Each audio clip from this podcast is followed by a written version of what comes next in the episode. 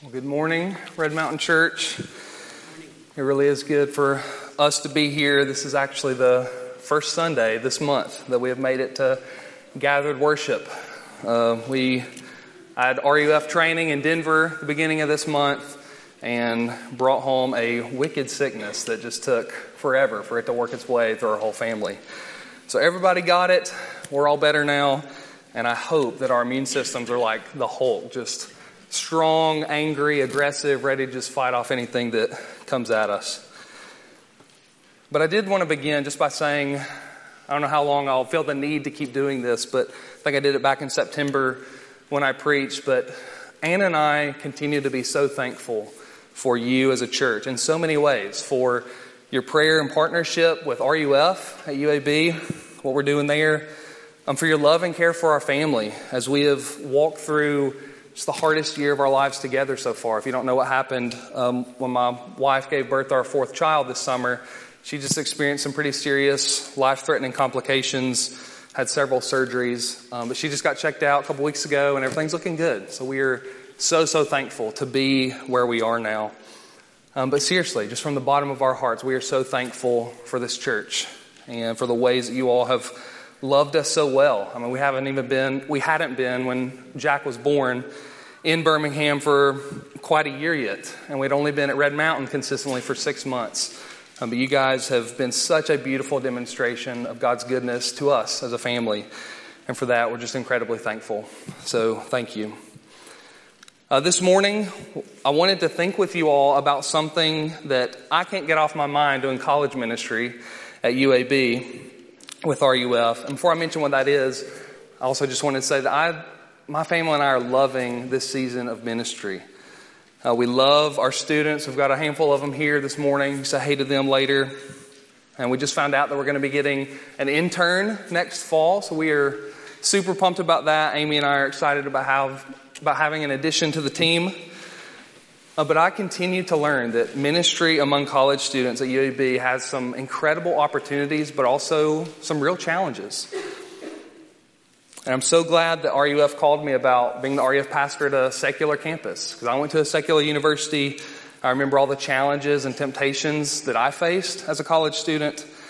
And I'm just so glad to be in a position to shepherd students through similar difficulties. But the thing that I can't get off my mind since starting with RUF a year and a half ago is this questions like, given our cultural moment, what does having a winsome witness to the gospel of Jesus look like? And should the rapid changes that we've seen in our culture impact the way that we do evangelism? And if so, how? Or another way to ask it is what does it look like to avoid compromise, but to also be relationally sensitive and wise as we carry the gospel into conversations and relationships that we have with non Christians? So these are questions that I'm constantly wrestling with and thinking about as I talk with our students, hear about the challenges they're facing, the questions they have, things they're wrestling through, and as Amy and I seek to disciple and invest in their growth into greater Christ likeness, even as we seek to do the same ourselves. So in just a minute, we'll look at Colossians 4 verses 2 through 6, which is about how we live before the world which is watching us often much more closely than we realize. And before we actually read through that passage, let's take a look at the flow of what Paul has been doing since chapter 3. So you can open up to chapter 3 if you have your Bibles. But Paul is seeking to show what the new life that's available in Christ looks like as it begins transforming human hearts and human relationships in the home and in the church. And then the section we'll look at is about our posture toward the non Christian world around us. But in Colossians 3, the first verse, it says, If then you have been raised with Christ, seek the things that are above, where Christ is seated at the right hand of God. And then in verse 5, Paul talks about putting to death what is earthly and sinful in us. Verse 12, put on then Put on these Christ like qualities. So there's two sides of the same coin putting to death what's sinful in us, putting on Jesus. And then in verse 18, Paul begins addressing different groups within the church wives, husbands, fathers, children, masters, and servants. And Paul wants us to see how massive and how pervasive of a change the gospel makes in the lives of sinners like us. And it's meant to astound us. And in Colossians 4 2 through 6, Paul makes this shift to consider the church in relationship to the outside world and how we're called to move toward the non believers that God has placed around us. There's this call for movement, to take the initiative and step toward those who desperately need Jesus and don't even know it. And the Lord calls us to develop friendships with non Christians as we learn to be a friend of sinners, just like our Savior. But astonishment leads us into movement. I think the only way we will ever sustain any movement toward our non Christian friends and family members, coworkers, neighbors is going to be if we can sustain in our own hearts our astonishment at the gospel by continually looking at Jesus and all that he's done for us. Guilt is never going to be a lasting motivator for us in moving toward outsiders. Only grace, only astonishment at what Jesus has done has the power to sustain us with joy in our evangelism. So, a couple other comments before we read the passage. First, just what is evangelism? What are we talking about? I think we're talking about the verbal sharing of the good news of what Christ has done for sinners and summoning people to respond to that message by turning away from their sins, trusting in Christ alone to be made right with God, and then treasuring Him above all else. Turning, trusting, and treasuring. And the gospel, you could say, is like sunscreen. Its benefits aren't automatic. You have to apply it to yourself to experience its blessings. And so we call people to respond to the gospel with trust in Jesus. You know, but also, why should we evangelize and why is it so hard? And I think one way, one way to answer that is to say that there's a reluctance to do this because of the culture, cultural air that we are all breathing. Scripture is clear that without faith in the Jesus revealed to us in Scripture, we are all destined for eternal separation from God and all of His goodness because of our rebellion against Him. But we evangelize, we seek to share the gospel with others in hopes that they will come to trust in Christ alone, to have their sins forgiven, and to be brought back into fellowship with God. We want to see others come to Jesus because we know of their desperate condition without Him, because we were there. But even knowing all of this, evangelism still feels weird and pushy to us. I think, given the cultural atmosphere we're in, it feels even wrong to try to persuade and convince someone that your way of seeing things is true and theirs is off somehow. And none of us enjoy feeling that way. But I think we're being conditioned in our atmosphere of religious pluralism to feel this way. And it's just helpful to be aware of it, to know that, so that we can grow and respond to it with wisdom. So, that being said, let's look at Colossians 4, verses 2 through 6, our passage for this morning. This is God's word. It says, Continue steadfastly in prayer, being watchful in it with thanksgiving. At the same time, pray also for us that God may open to us a door for the word to declare the mystery of Christ on account of which I am in prison, that I may make it clear which is how I ought to speak. Walk in wisdom toward outsiders, making the best use of the time. Let your speech always be gracious, seasoned with salt, so that you may know how you ought to answer each person. This is the word of the Lord. Let's pray. Father in heaven, we thank you so much for your word, for the ways that it comforts us, the ways that it challenges us. It does so much to us and in us. And Lord, we pray that as we look at Colossians 4 this morning, this short little passage, that you would bless our hearts with fresh astonishment at the grace we've been shown in Jesus.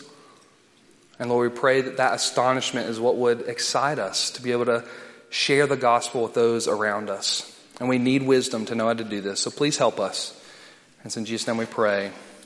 Amen. So I think here in this passage, what we're being given, these aren't the only ingredients, but I think we're being given two big ingredients to having a winsome witness in the world. And those two things are number one, prayer. I think we see that in verses two through four. And secondly, persuasion, verses four through six. But prayer is speaking to God about people, and persuasion is speaking to people about God. So these are two things we'll walk through. First, prayer, speaking to God about people. You know, when it comes to how we engage the unbelieving world around us, I think we should all be so encouraged by where Paul begins here. He begins with prayer, which is an expression of our love for Jesus and our reliance upon Him. Before he gets into our responsibility to move toward the non Christians around us in love and grace, he wants to make sure that we understand our own powerlessness and the posture that we ought to have as we lean into conversations and relationships with people. But first, our powerlessness. So, prayer at its heart is an expression of our longing for more of Jesus and our acknowledgement that we desperately need his help. Jesus said in John 15, verse 5, Apart from me, you can do nothing. And we wholeheartedly confess that when we pray, asking God for His help in all that we do. And the combination here in verse 2 of the word prayer and then the phrase being watchful, this combination is reminiscent of the Garden of Gethsemane when Jesus pleaded with His disciples to keep watch and to pray. So I think this is a call for us to recognize and to be mindful of our own areas of weakness and where we most especially need courage and help from above for our fragile hearts. And of course, in prayer, we also acknowledge our powerlessness to change anyone's heart. From the human side of things, success in evangelism is in the sharing, not in the saving. We seek to do what we can to get the gospel into the lives of others, but we have no power to bring about change in someone else's heart. Only the Lord can do that. And He's pleased to answer our prayers toward that end as we bring our loved ones and friends before the Lord who don't know Him. In God's heart, even more than our own, breaks over the resistance toward the gospel that we see in those we love so much and long to see come to place their faith in Christ. So, prayer is about powerlessness, but I think it's also about our posture. It's about stepping into an ever increasing reliance upon God's grace and His power. It's about this ever deepening acknowledgement of our own frailty and neediness. And it's about an ever growing love for the lost as we bring our hearts before the Lord to be made more and more like His. As we remember who we would be apart from Christ, and as we discover more and more of all that we have in Him our hearts grow in compassion for those who are estranged from God because of their sin, just like we were. And this humble posture is gradually produced within us as we bathe our hearts in the warm waters of gospel grace. And this posture influences how we interact with others. But if you, like me, need a good reminder that prayer is ultimately a gift of grace given to us to grow in love for the Lord and to enjoy our relationship with Him. And if you, like me, often feel discouraged about the lack of passion in your prayer life, I wanted to share these two quotes that I hope will encourage your hearts as much as they have my own. So, this first one is from Jason Helopoulos. He's the senior pastor of the church that Kevin DeYoung used to be at in Michigan. But he says, if we knew what we accomplish for the sake of the kingdom, when we are on our knees, we would be tempted never to rise. I love that because I'm constantly tempted to think that my prayers don't do that much. That God's going to do what He's going to do anyway. But I love this because it reminds me of the power that we have when we are on our knees confessing our powerlessness. As Paul says in 2 Corinthians 12, God's power meets our weakness and does incredible things with it. And second quote is from Tim Keller. He says, Prayer turns theology into experience. This is another one that I find myself thinking about a lot. There exists in all of us this disconnect between the truths we know in our heads about God and our daily experience of those truths. And prayer is meant to bridge that gap between our heads and our hearts. As we pray over Scripture and bring all of our mess into the Lord's gracious presence, the truths we know in our heads slowly begin soaking into our hearts. But this takes time. That's why we have to continually keep coming back to Jesus over and over and over again. So before we move on to the second point, persuasion, remember this that Paul begins this section about how we engage with the world around us by talking to us about prayer and its massive importance. Our efforts at evangelism, our growth in godliness, and every other aspect of our Christian lives will be hindered without a growing reliance upon Jesus and His grace. And Paul wants to make sure that we get that deep down into our hearts before we even begin to wrestle with our responsibilities toward the world around us. So that's the first point, prayer. And second is persuasion, speaking to people about God. So it's out of this position of grace that we know that we've received in the gospel that we then move toward people seeking to persuade them of the truth of God's word. Paul says it like this in 2 Corinthians 5, verse 11. He says, Since then we know what it is to fear the Lord, we try to persuade others. It's because we have found this incredible treasure in Jesus that we want to share it with other people. As we try to persuade others and, and steer conversations toward the gospel as our relationships develop with them, we want to make the gospel both clear, verse 4. Paul mentions that, he wants to speak clearly. So he wants to make the gospel both clear and compelling, verses 5 and 6. Or another way to say it is he wants to make it both accessible and attractive. So I think in our evangelism, in our cultural context, we need an approach that is more invitational than confrontational. I tell our students all the time that relationships are like bridges. A bridge, if it is well built, nice and sturdy, you can send some heavy cargo across that bridge. But if a bridge is not well built, if it's weak and wobbly and you try to send a heavy load across it, then there's the risk of collapse. And it's the same with our relationships with non Christians. We want to grow good, deep relationships with unbelievers. Some categories that I often think through, you may have heard these before, but just the truth, the goodness, and the beauty of the gospel. I found these really helpful. I think that those of us who care a lot about doctrinal precision and faithfulness, which I would put the entire PCA in that category, that is a wonderful thing to care about getting truth right. But I think we can perhaps unintentionally downplay or not emphasize as much the gospel's beauty and goodness when we're focused on truth. And now I'm not trying to suggest that we overcorrect, downplay the truth, uh, but I am constantly thinking in these categories with students, having conversations, and I've seen how ugly that we can sometimes make the truth look when we neglect showing people that it's also beautiful and good.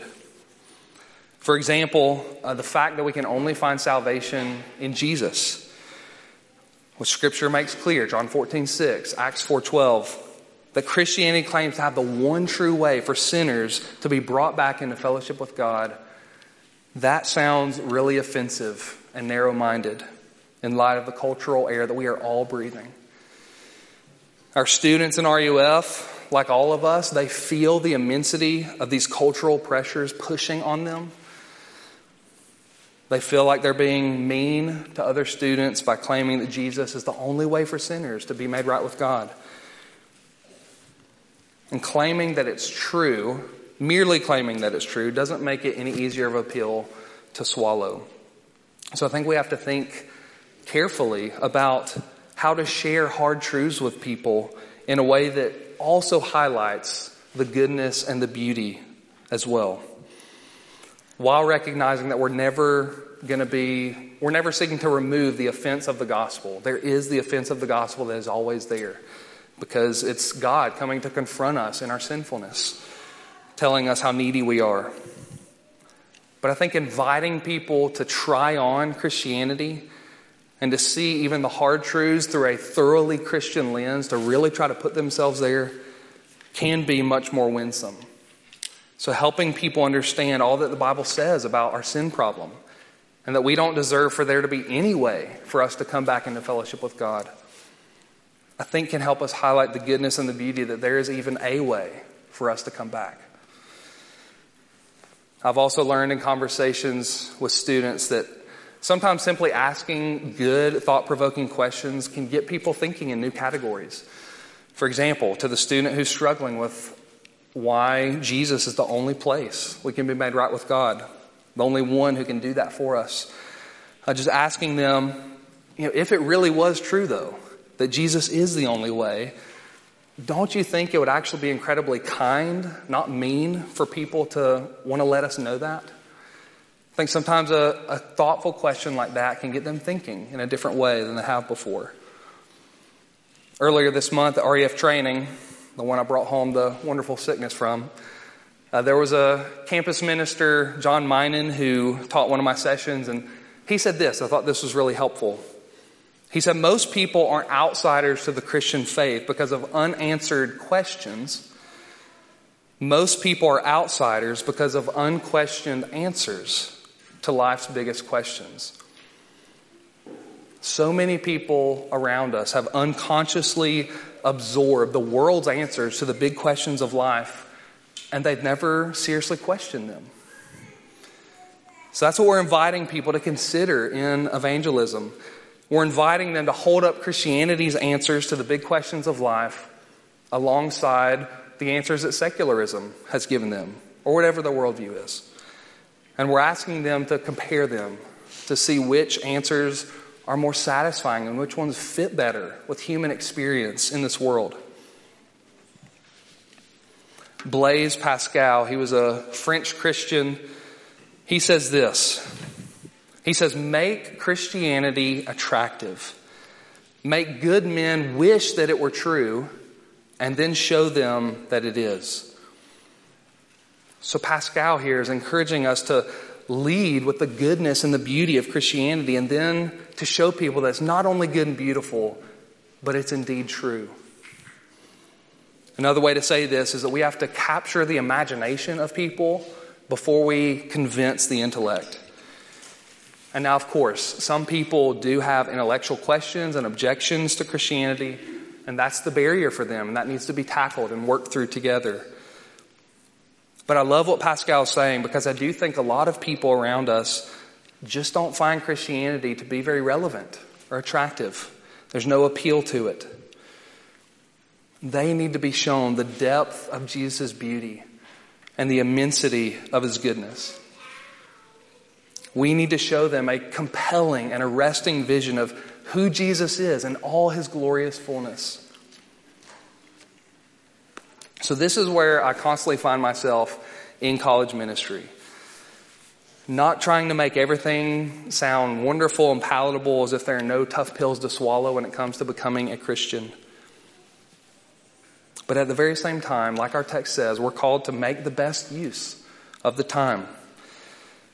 I think we must know the times in which we live and do life with people, and this knowledge of our atmosphere shapes the way that we approach people and seek to spread the gospel in a post Christian world. And by post Christian, I just mean that our culture has been deeply influenced by Christianity. But verse 6 says that our speech should always be gracious and seasoned with salt. Now, salt was used for several different things in the ancient world, but the emphasis here is most likely that salt makes things taste better. Throw some salt on some good old fries, delicious. It's used to bring out more flavor in a good meal. G.K. Beale, who wrote a great commentary on the book of Colossians, he says this Just as food seasoned with salt has a good, tasteful effect, so should the Colossians' word of witness be attractive to unbelievers' spiritual appetites. So, again, I think there's tremendous wisdom in understanding where we are in our cultural moment, how we're all shaped by it, and how we can persuasively engage with non Christians as we grow in relationship with them. So, our point about prayer, I mentioned two quotes. And with this point on persuasion, I've got two books to recommend. no pressure to go get these, I'm a reader. But if you're interested, I have found these two books just really helpful in thinking through some of these questions. The first one is Telling a Better Story by Josh Chatraw. Uh, the subtitle of the book is How to Speak About God in a Skeptical Age. It's really helpful. I think the author is wrestling with what it looks like to share the gospel in the 21st century in a way that's winsome and does justice to Paul's instructions here in Colossians 4. I found this book to be pastorally and relationally sensitive, uh, biblically faithful, and a great resource to think through just what this is supposed to look like given our context. The second book is The Air We Breathe by Glen Scrivener. Uh, this is another great resource. And what Glen is doing in this book is showing just how profoundly those of us in the West have been influenced by Christianity. Whether we are Christians or not, our moral vision has been shaped powerfully by Christianity, even if we've started as a culture to, to try to wipe away that Christian influence. And as he points out in the book, there's a growing number of non Christian writers who have pointed out the massive impact that the Jesus revolution has made on us as a society. And this deep influence of Christianity on our culture actually provides us with some really helpful ways to engage with other people. So rather than leading with confrontation and pointing out what non Christians have wrong, which of course is something we eventually need to do, uh, we can first connect over these shared values. Things that he tackles in the book, like equality and compassion and freedom.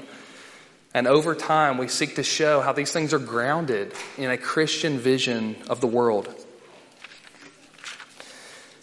So, this is something I'm still figuring out as I do college ministry at UAB. But I found these two books to be really helpful.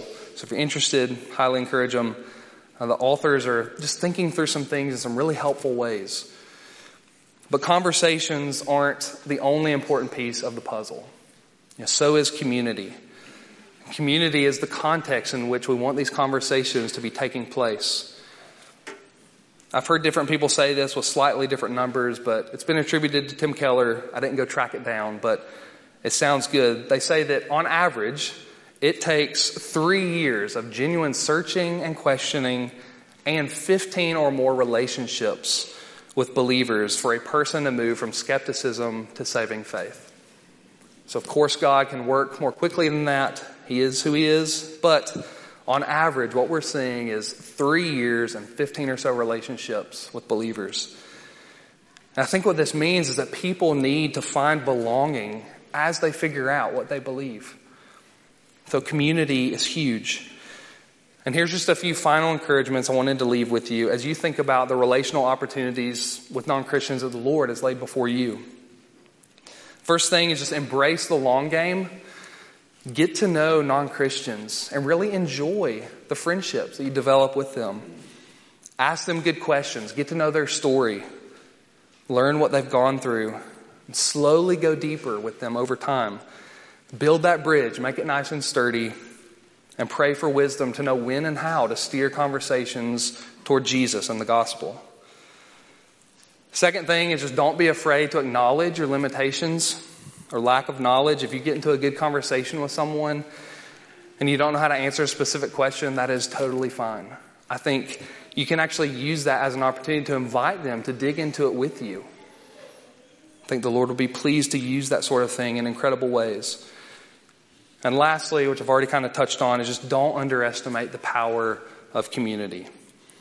Good conversations are necessary, of course. We can't share the gospel without words. It's a message that has content that must be believed. But even as we seek to declare the gospel message with our lips, we must also display the gospel's power with our lives together. And when there's that alignment between what we declare with our lips and what we display with our lives, which only God can help us with, I think then our witness will be winsome.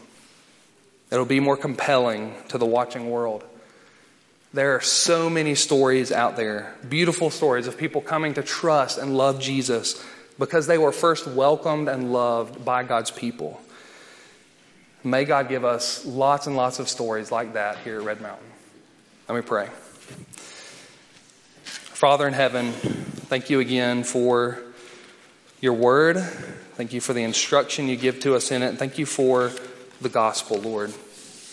We are sinners who deserve nothing good from your hands, but because of who you are, you chased after us in Jesus, did everything necessary to bring us back to you, and now you call us to be spreaders of that message here on earth. And Lord, I pray that in our circles of influence, you would give us wisdom to know how to have conversations with people. And pray that you would bless our efforts to grow in this area where we all feel weak and it's all a struggle. But Lord, we, we trust you that you will help us. And just thank you for your grace. It's in Jesus' name we pray. Amen.